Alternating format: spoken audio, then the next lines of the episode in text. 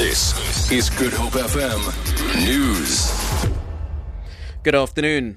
FAWU members and supporters are marching in Cape Town city centre in support of their opposition to the alleged plan to close the fish meal plant in Hout Bay.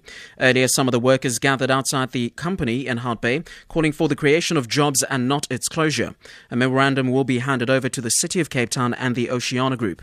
The company proposed the closure following complaints from Hout Bay residents about an unpleasant smell coming from the factory. The group says it wants to relocate the company to St. Helena Bay, a move which is opposed by FAWU. A rape and murder suspect in Plettenberg Bay has abandoned his bail application in the local magistrate court.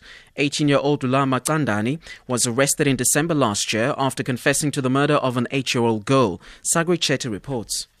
Once again, scores of community members were in court to show their support for the murdered child's family. Before proceedings started, the ANC Women's League and anti-child abuse group, Green Hearts, and Women and Men Against Child Abuse handed over a petition to authorities with 3,700 signatures asking that Randani not get bail.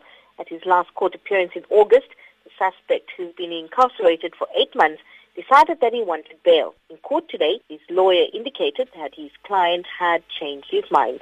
The case is now set for trial at the Knysna Circuit High Court on November 23rd. Segui Chetty, SABC News, Plettenberg Bay. The City of Cape Town Stabilization Unit has arrested two women for the alleged possession of drugs in Manenberg. Mayoral Committee member for Safety and Security JP Smith says the officers pursued the suspects following routine patrols in the area. He says they found drugs in a hidden bag.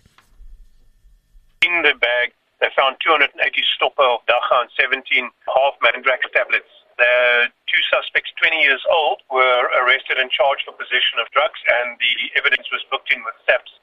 And this is part of the ongoing attempt at stabilizing Manenberg so that the other investments the city and the province want to make there can be done.